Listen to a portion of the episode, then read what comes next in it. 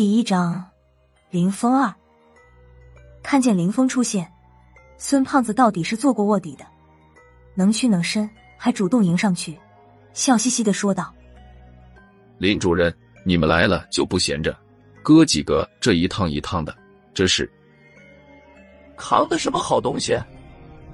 孙胖子这么一说，我才发现角落里的黑色袋子已经堆成了一大堆。林峰倒也没有主任的架子。他微笑着说道：“是不是好东西，就看怎么看了。”说着，将身边一个调查员身上扛着的袋子接过来，解开了袋子上的封口。我和孙胖子伸着脖子看了一眼袋子里的东西，是干尸。严格的说来，袋子里乱七八糟堆在一起的，是干尸的各种部件。刚才看惯整个滴了，冷不丁看见分散的，我一阵恶心。孙胖子也看得直皱眉头。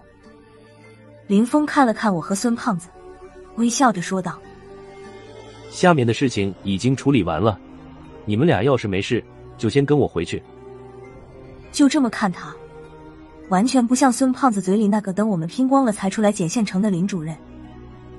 现在这里林峰官职最大，主任发了话，我和孙胖子只能跟着他的人一起。将干尸的枯骨和地宫里面鬼道教的一应事物由专机运回了首都的民调局。在飞机上，我找了个由头，向林峰打听了一九七五年南山墓地的事情。林主任一听到“南山墓地”四个字，脸色就变了，他当场翻脸，一把掐住了我的脖子，盯着我的眼睛说道：“你怎么知道的？郝文明说的。”我吓了一跳。没想到他这么大的反应，连忙摇头说道：“不是郝主任说的，是我在资料室里看见的。资料里面好像说轨道教里一个姓陶的教主，我刚才想起来，才想到找你问。”林峰冷笑一声说道：“资料室里看见的，你什么时候升上主任的？那件事情的档案进了保密程序，要有主任级别的授权才能查看。就凭你自己，这辈子都不可能知道那件事。”说，谁告诉你的？林峰说着，手上已经加了力道，我被他掐得差点喘不上气来。孙胖子见了，急忙过来拉架。林主任，有事慢慢说。您这是干嘛？有什么事都冲我来。您先把手松开。林峰也反应过来自己有些失态，脸上的表情缓了缓，手上的力道稍微松了几分。压低了声音，在我耳边说道：“我不管是不是郝文明告诉你的，记住了，我只说一次，这件事情你要烂在肚子里。我要是再听见有人提起这件事，就算是高局长也保不了你。”这件事过后，林峰就开始有意无意的盯着我，直到回到首都，回到了民调局，被他盯着的感觉才终于消失不见。回到了民调局，发现里面竟然冷冷清清的。除了在楼上偶尔出现几个撑场面的人之外，地下那几层竟然一个人都没有。林峰指挥他的手下们，将黑色袋子都搬到了地下一层。我和孙胖子趁他没注意，抄近道跑回了民调局后面的宿舍。我和孙胖子的房间紧挨着，我进门后还没等把气喘匀，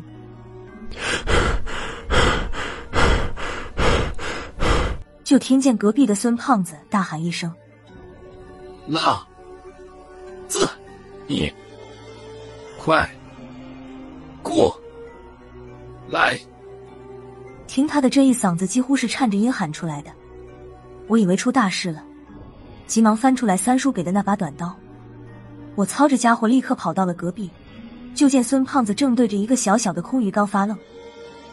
之前鱼缸里还有几条金鱼，后来金鱼被孙胖子处理掉，鱼缸给那只财鼠安了家。孙胖子走之前，特地拜托了旁边宿舍的同事帮忙照看财鼠。现在里面空空如也，连一根耗子毛都没留下。财鼠八成是自己跑了。孙胖子本来还想靠这只财鼠发财的，结果一次都没用上，就这么把它弄丢了。以孙胖子的性格，没一口血喷出来就算不错了。我连忙把房门关上，对孙胖子说道。大圣，再好好找找，保不齐你老婆就是饿急眼了，去找吃的了。那什么，可能晚上还能回来睡觉。孙胖子抬头看了我一眼，没有说话，只是将一张小纸条递给了我。我接过来一看，上面写着“耗子借着用用”，下面落款又写了两行字：“是萧和尚让我拿的，有什么事找他。”熊。字条是熊万义写的。我看了纸条，呵呵一笑，说道：“没丢就好，大圣没事。肖老道就是借你老婆用用，用完了还能还你。”孙胖子瞪了我一眼，将那张小纸条一把抢了回去后，撕成了碎片，咬牙切齿道：“肖老道，要是我家耗子有个三长两短的，我和你没完。”说着开始收拾行李。我看着孙胖子有些莫名其妙，向他问道：“大圣，你这是要干什么去？”孙胖子抬头看了我一眼，手上的动作没停，他说道：“去南海，我找他们去，不是我说，不问自取，还有没有王法了？”